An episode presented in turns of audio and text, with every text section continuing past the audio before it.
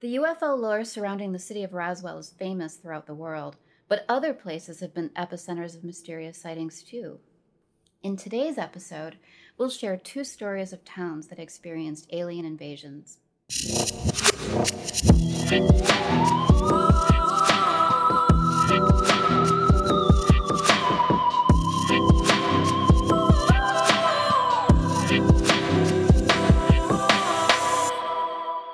Okay, cool. So you ready to start the show? Ready to start the show. Let's do it. Welcome to Shadowland, everybody. This is a podcast that shines a spotlight on stories of the supernatural, mysterious, eerie, and unexplained. So basically weird stuff like ghosts. Auras. Cryptids. Time travel. Black holes. Remote seeing. Other dimensions. Stargates. Elves. Elves. I'm going to do a show on elves. Nessie, synchronicity. Astral projection. Wendigos. Yeah, Wendigos are good. So you get the general idea. Yes. all the good weird stuff. Cool. So do you want to talk about, do some introductions and tell everybody who we are and why we're here? Yeah, sure. So my name is Christina Callery, and about as far back as I can remember, I've always been interested in stories of the paranormal, mysterious, and strange. I loved ghost stories, mysteries. I'm a writer, so I would even write my own stories in a notebook when I was a little kid. I'd check all of the ghost books out of the school library that I could find. I read books about the Bermuda Triangle, and I always loved hearing stories from friends. I was also raised in, my mom was pretty religious, so I was raised around talk of the supernatural, and I think that definitely contributed to my interest in all of this stuff. Cool. And I'm Seth Jablon. I'm also very interested in this stuff, just like Christina, and I grew up... always loving like the Time Life books, Mysteries of the Unknown. Oh, those are great. Yeah, the Bigfoot and, the Bermuda Triangle and just all that weird stuff just really captured my imagination. It made me, imagine of a more mysterious world that than I learned in school, where everything's sort of dry and flat and one dimensional. And it really captured my imagination that there was more to this world than we talked about, more to this world than we knew about, and so I just always loved stories around that, with cryptids and aliens in particular. I definitely read a lot of Whitley Strieber or Strieber, I guess his name is, Communion, and Erich von Däniken and all that ancient alien stuff. I just thought was so cool, and it really opened my mind up as a youngster, and so I've never lost that passion for talking about these things, and I think that's one of the reasons we both wanted to start this podcast is because we love talking about this stuff with each other. Anytime we hang out and have a glass of wine or something, at some point we're going to start trading stories, and right, and pretty much always comes back to it always comes back to Mothman stories and near-death experiences. Yes. And, yeah. Totally. Yeah. And you and I are both Gen Xers. Yep. And right. So we grew up in the 70s and 80s. And I just have to ask you mentioned the Time Life series. Yes. Do you remember those? I think they were, I want to call them index cards, but it was you could order some series of these cards that had all of these mysterious sort of stories on them or information about. No, I never heard of those. That sounds really cool. Now I want one. I'm gonna have to look that up. I'm having a flashback. I don't think I even ever had I think I got my hands on maybe the Bigfoot one and maybe another one about the pyramids or something, but I never really had the full set. I don't even know how I got my hands on it. I think I would beg my mom to buy it, and she never would do it. But somehow, maybe at a doctor's office or something, or I came across a copy of it. But I'd love to see those things again. They were so well done, and I feel there was just some article recently about. I guess there's a very strange story about how it sort of that whole thing came about at Time Life, because it's an odd topic I think for them to even cover, and so maybe we'll even do an episode about that. Yeah, I would love to. That'd be awesome. And also, one thing both of us really want is to hear your stories. Yes. We love hearing actual true stories from real people. A lot of these things that we're going to talk about on the show have been covered before by other podcasts, but it's really amazing when you can hear a firsthand account from somebody who maybe even hasn't shared it with anyone before. Yeah, totally. And as we talk about the, these topics, we're not necessarily trying to catalog all the great stories that are already out there, but this is about a discussion for us. This is about, talking about, how we see this phenomenon, what we think is going on. And it's really about, getting into the subject and not necessarily trying to prove anything or draw any conclusions, but there's something about discussing it and, talking about it with each other and sharing that, helps us see into it further and what we sort of get out of it as human beings. And so. Exactly. Yeah. I mean, as much as I'm fascinated by all of this, I still have a strong skeptical streak. And so. Yeah, so you're going to play the skeptic. I'm going to be the guy who believes everything. Right. Okay. We've got our roles defined. But, basically finding evidence and delving into things further and really trying. I think that'll be, just kind of helpful. Totally. I hate to use the word journey, but yeah, it kind of is a journey, right? Yeah. Yes. Figuring out what you believe and kind of looking into things and keeping an open mind the whole time. Yeah. All right, so I'm going to go first, and maybe we should talk a little bit about the theme today, because today's theme is...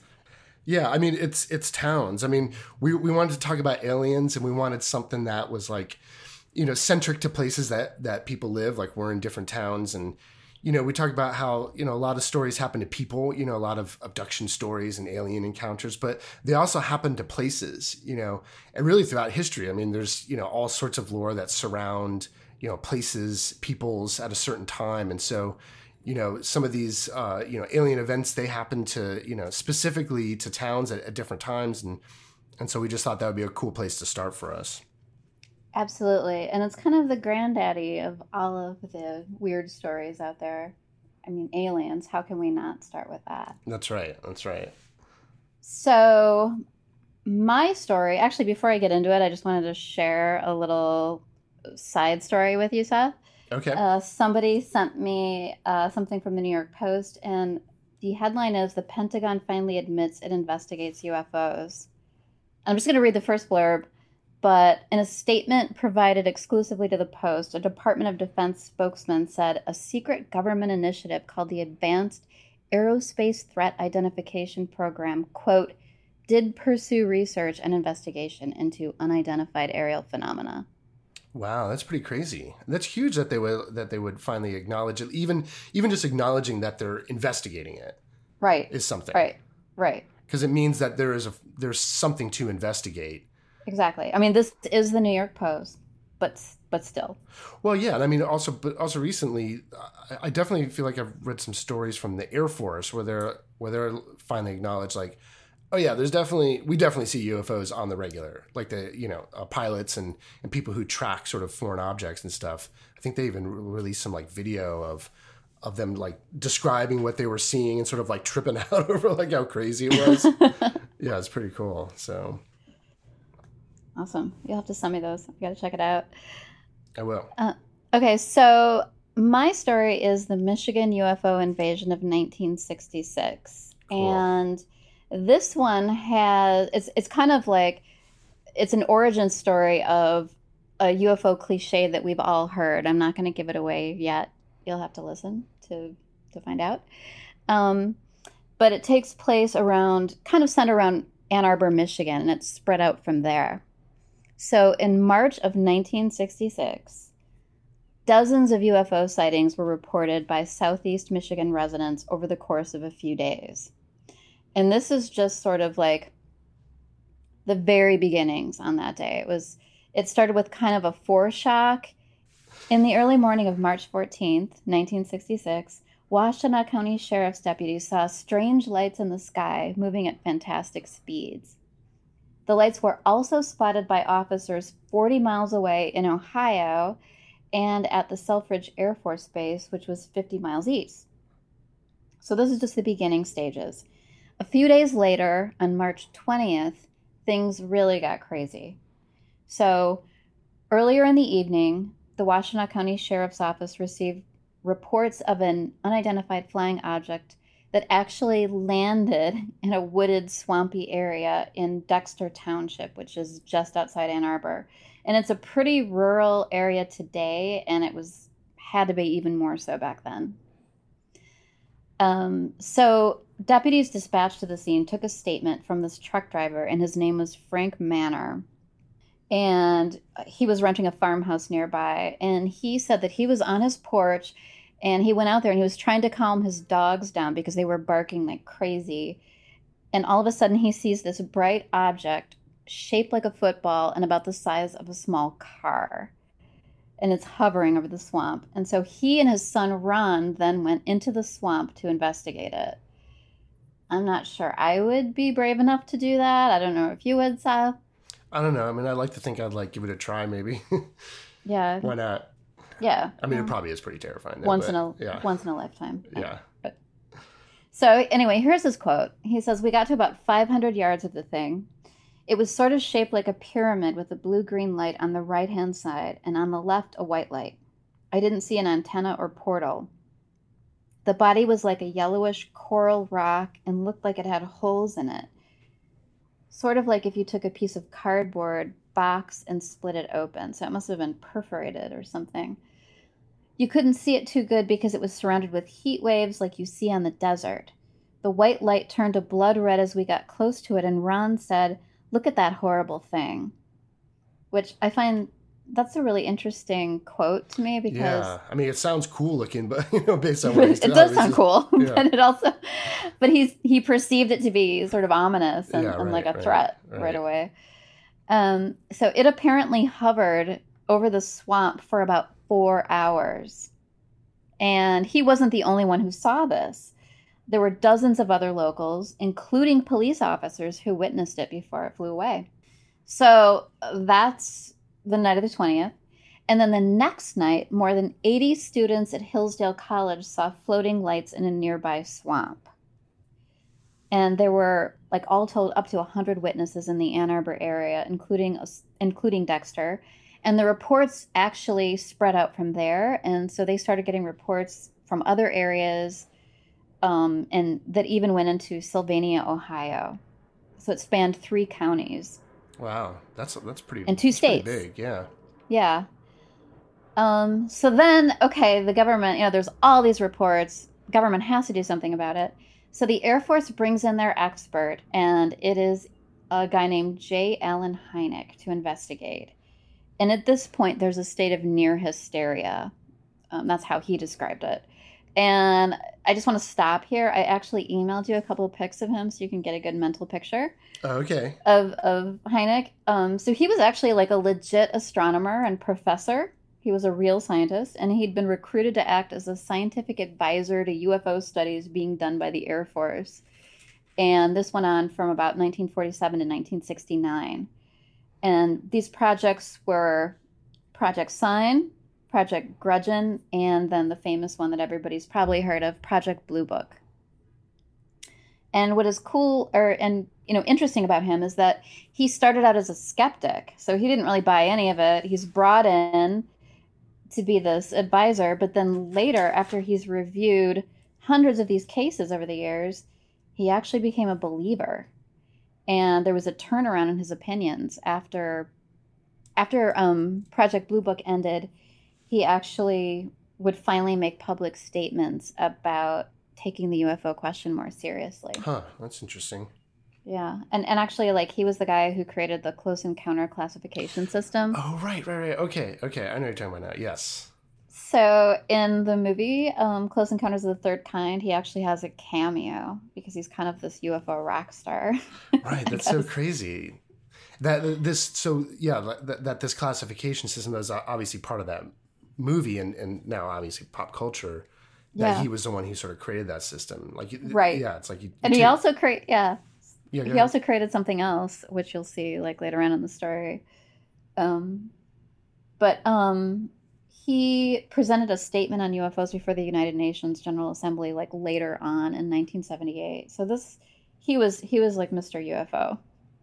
But back in 1966, he comes in and he does his very best to investigate during this crazy media circus that's happening. There are reporters, there are people hanging around in the Dexter swamp trying to contact the aliens. You know, there was one thing I read about some guy like using his car headlights to try to do Morse code. I like that guy. Music playing, like, you know, I like him too. So reporters are mobbing the witnesses, and this serious like government official scientist Hynek guy has to compete with them, and he's under pressure to figure this all out fast too. You know? Yeah. It's like, what's going on here? Right. They want a quick answer to something that's like obviously pretty disturbing, especially at that time. Exactly. So on March 25th, which is only like 5 days later, he holds a press conference in Detroit, and over 60 reporters from every major news outlet are there. And his explanations, though, are kind of a letdown. They're sort of boring. You know, he's like bringing up, oh, you know, maybe it was like the moon or the stars.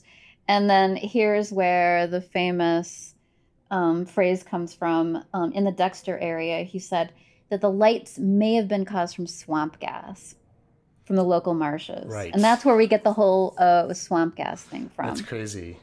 Yeah, it's so funny. It's like the more like, you know, the more out there the event, the harder it is for us to like integrate it into our worldview, the more ridiculous I feel like the explanations become, you know, like this whole town is seen, you know, including police officers have seen these things flying around. It's like, I don't know what it is. I guess like swamp gas or something, you know? Like, and I mean, how often do people see swamp gas anyway? I mean, how do you see a thing? Swamp gas? Is it really a thing to see? I don't know. Yeah. I don't know either. We should look into that. Yeah. It could be a swamp gas episode. Yeah. But like reporters thought it was ridiculous, and they latched onto the swamp gas thing, and it became really blown out of proportion, kind of a joke. You know, that this is the excuse they're giving. Yeah. Or the explanation. But he really wasn't claiming that the swamp gas was the whole answer. He didn't have a whole lot of time. You know, he was really hindered by the media chaos that was going on. And, you know, I mean, he did his best, and he just said it could be in Dexter, for example, maybe these lights were caused by this natural phenomenon, but it, you know, it didn't really answer people's questions. Right. And what is interesting is that local authorities didn't dismiss the witnesses' accounts. And they kind of pressed on. And the Washtenaw County Sheriff, his name was Douglas Harvey, actually asked for a top-level investigation and challenged the Air Force's conclusions about the swamp gas. Interesting. And there was also this police beat reporter named Bill Tremel, who really went after the story with gusto. And he interviewed lots of witnesses, coverage of the police operations. He totally went in there and was investigating, you know, what the government officials were saying and their explanations. And he was really trying to get at the heart of it. And it was never solved. And to this day, you know, nobody really has a good explanation for this. But several decades later, there was new evidence that came out in an interview by Douglas Harvey, the sheriff, and it was given to the Ann Arbor News. And he said that when he and Dr. Hynek were talking in the sheriff's office back then in 1966, and Dr. Hynek actually admitted to him that he didn't know what the witnesses had seen, but he felt like it was worth further investigation. And then he leaves the room, goes to make a call to Washington, and when he comes back, he announces the sightings were due to swamp gas. So wow. Somewhere in that time frame, he completely switched gears and changed his story. After that phone call, like obviously there was some after connection the phone call or something, yeah. Someone told him to say something or not say something or whatever, yeah. Yeah, must be. So I mean, here's his quote. He says, "He tells me 1 minute he has no idea what it is, then he makes one phone call to Washington and comes out and gives a statement that it's swamp gas. Very strange." And over 50 years later, still unsolved. And that is the story of the Michigan UFO invasion of 1966. Wow, that's really cool. Like, yeah, I feel like you take for granted, you know, some of these sayings that we have, you know, like flying saucers and stuff like that. And they all have an origin somewhere. You know, somebody said it at some point or, you know, and, you know, it's interesting. And it's funny that it actually was, that phrase was kind of viewed skeptically at the time too. Right.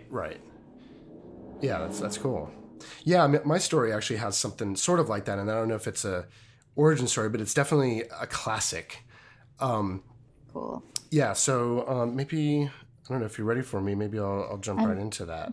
Totally ready. Okay, cool.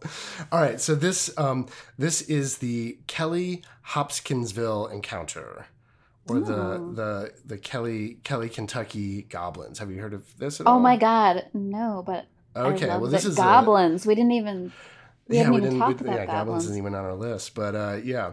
So this one, I guess it probably is an origin story. I don't know that for sure, but we'll definitely get to how and why that might be an origin story too. But yeah, Kelly, Kentucky is home to one of the most well recorded, I guess, documented encounters that happened to a very particular family on a very particular night. And it all started on August 21st, 1955. So this is all sort of like later, this is all sort of recorded and recounted.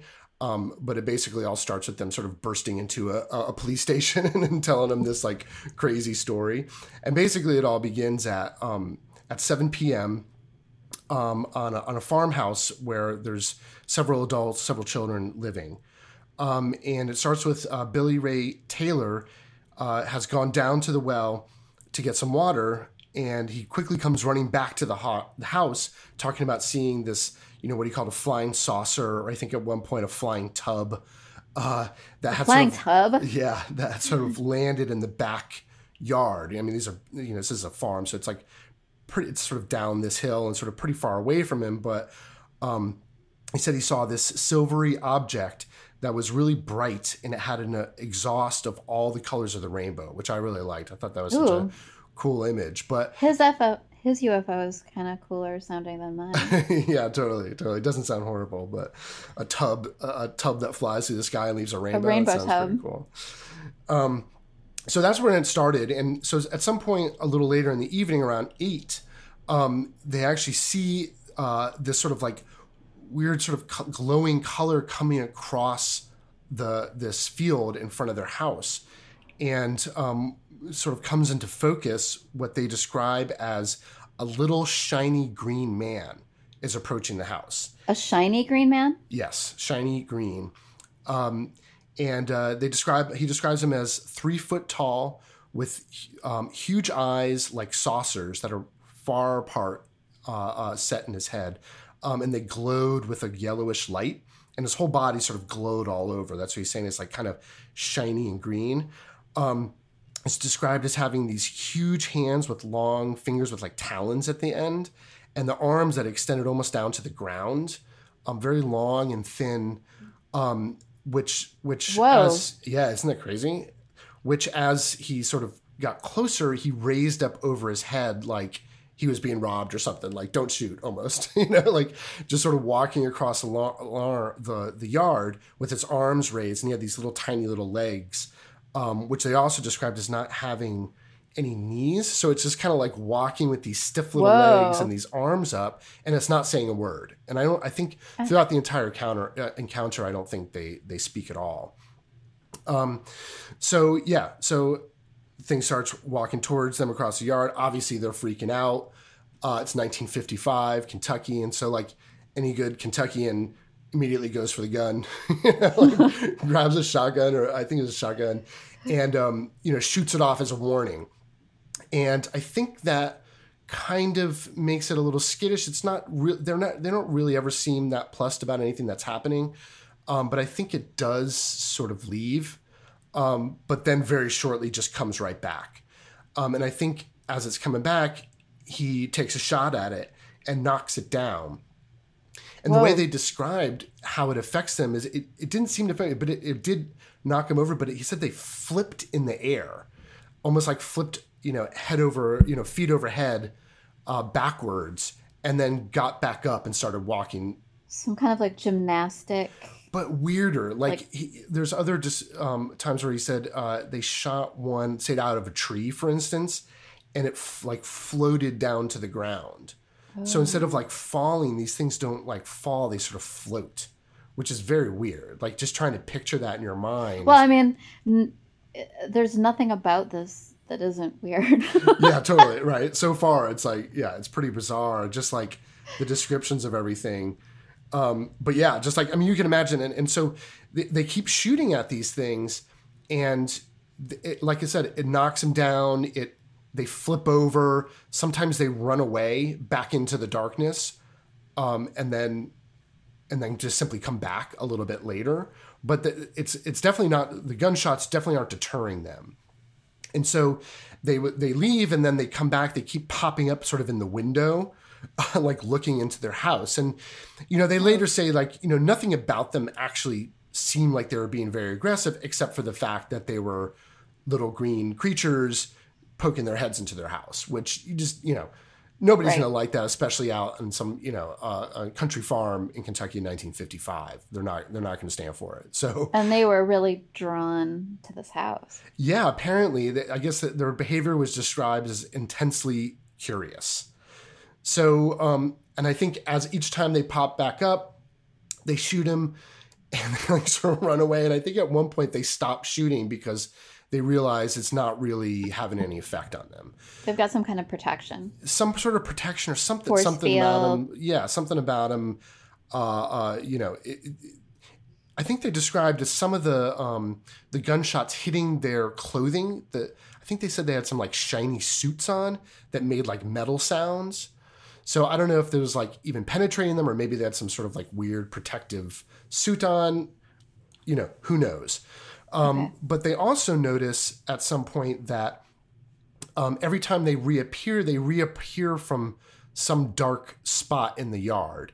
And every time they turn on a light, they don't really like to go into the lights. It's something about the lights sort of deter them. So later when the cops come and are searching for these things, I think one of them says, well, of course you didn't find any. You can't see them in the light. You can only see them in the dark. That they kind of glow with this inner illumination. I feel like that's just not a good sign. Yeah. Yeah. Yeah. Glowing. Don't like the lights. Don't like the lights. Yeah. But again, not non-aggressive, just seemed to be super, super curious. So, mm-hmm. So I think at that point they finally leave them alone. And I think now they decide to go to the police station and, tell the cops about it. Cops obviously don't really believe them. They think it's maybe a hoax. I think some of their other family members show up at some point and oh, this is somebody's playing a trick or something like that. And so I think the cops come back and maybe look a little bit, but then leave. And so the next encounter is at 2:30 a.m. that Monday morning. So they come back.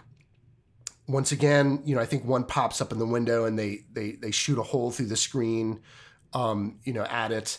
And I think, again, they sort of keep coming, don't seem very deterred, but eventually do then go.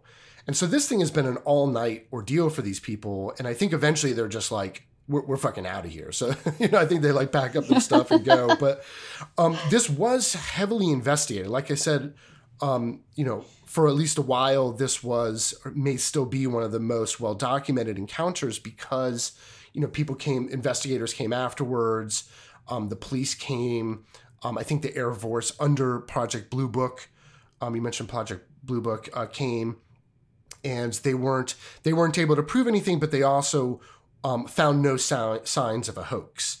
Wow. Yeah, and I think one of the funny things I read in one of the newspapers was, they said no one was drinking. And I thought that was just such a funny, I go ahead. Find myself wishing I could be a fly on the wall and just see that go down when they try to report this. Yes, but just the supposition that getting drunk is going to make you have a sustained 8-hour collective hallucination of the same, very same of little creature. Green glowing goblin guys. Yes. And so what's also interesting is they separately, during the sort of post-investigation, they go through and they talk to each individual family member that saw them and work with a sketch artist to draw what they saw. And when you look at the sketches, they look almost exactly the same.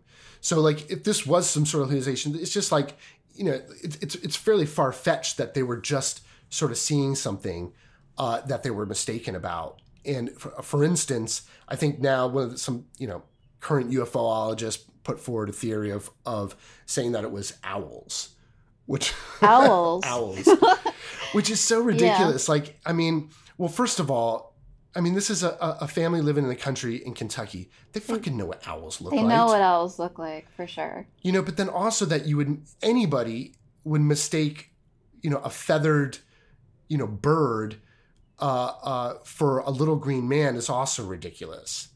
And I just walks with his arms straight up in the air. Yeah, yeah, exactly. And they were like, "Oh, it's probably an owl because it floated." And I'm like, "That's the best you've got." And I don't know, I just feel like owls are out there just like taking all kinds of flack for like bullshit that people can't process.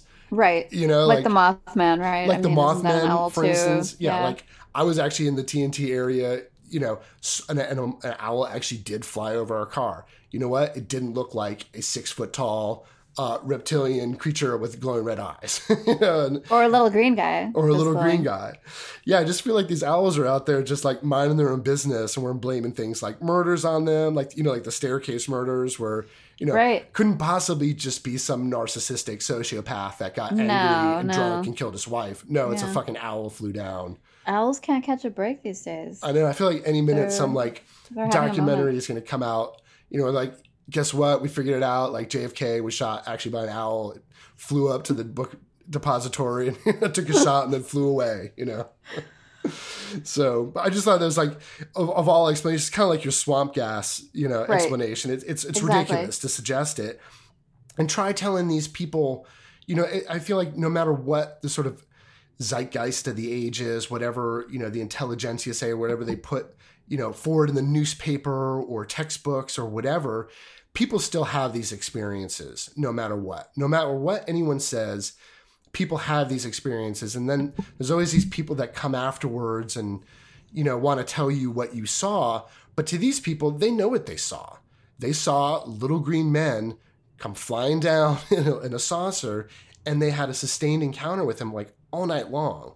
And so I don't know if it's the origin of, little green men from outer space, but I have a feeling it is, or at least is one of the larger examples of it. Certainly one that, became very famous at the time. Oh, okay. So that's not a definitive one. I'm, definitely not doing serious fact checking on this stuff, but I have a feeling that it's certainly one of the biggest ones that where these aliens are sort of described as little green men, very often, green. Yes.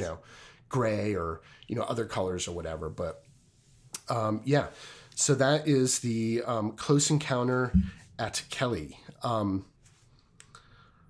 Yeah. Fascinating. I've never heard that before. So do they have any conclusions, or what are like some of the theories out there about what this could have been? Well, that's pretty much it. Like it's owls. I think they said they thought they saw... phosphorescent moss growing on a fence. Mm-hmm. It's just just stuff like that. It's not really. I kind of feel like it's one of those times when it's either crazy or making shit up or it happened. Right. Yeah, I mean, there's no middle road of like, well, what is this that they clearly experienced something. Yeah. And so because we can't deal with the idea that, the face value of what they saw, it's completely rejected. Instead of saying, okay, look, just acknowledging that this happened to these people isn't, admitting or acknowledging or proving that there's alien life. Certainly it's a far cry from that. But the in-between could be at least, acknowledging that they had this experience and that we can't explain it and that we may not have an explanation for it that's like you know, fits into our current scientific view of, you know, this planet and this universe. Cool. So, yeah, so that was cool. The Kelly-Hopkinsville encounter, aka the Kelly Goblins. I love that they're called goblins. Yeah, I feel like we should bring goblins back. Oh, gremlins! Or... I think there were also Kelly gremlins. Oh, gremlins! Yeah. But yeah, there's actually I got a lot of this from from newspapers, but there's also a book or a report created by Isabel Davis and David. I'm gonna butcher his name, Blocher, and it's called Close Encounter at Kelly, and it's extremely detailed. You know, like I said, they literally go through the whole story, they recount, they interview, they talk to the cops. You know, it's an extensive study. They draw diagrams and stuff of what happened there. So there's definitely more to get into there if anyone is interested. Cool. I'm interested. Cool. I'll check it out. Yeah. All right. So yeah, so I guess that's our first episode. I mean, do you want to talk about podcast. New stories that we want to hear from people, stuff we're going to do in the future? Yeah, so I think we gave you a little bit of an idea of what we're going to do in the future, which is a lot of stuff in the up front. But next time we're going to do near-death experiences, and I think for this time, I mean. I don't know about you, but I would love to hear alien stories or UFO stories. Yeah, definitely. Obviously, we can't put them in this episode, but, you know, we'll definitely, I mean, this won't be the last time we do an alien themed episode. And so, you know, send us your stories about aliens. We'll try to also announce upcoming, podcasts, upcoming themes that we'll definitely get stories for. And, you know, if we get them, we'll read them, we'll read them as a part of the podcast, as a part of that episode. So do we have an email address for that, right? Yes, we do. It's shadowlandpodcast@gmail.com. Great. So send your stories. Yeah. Send us your stories. And I guess we'll talk soon. Yes. Talk soon. Okay. Bye. Bye.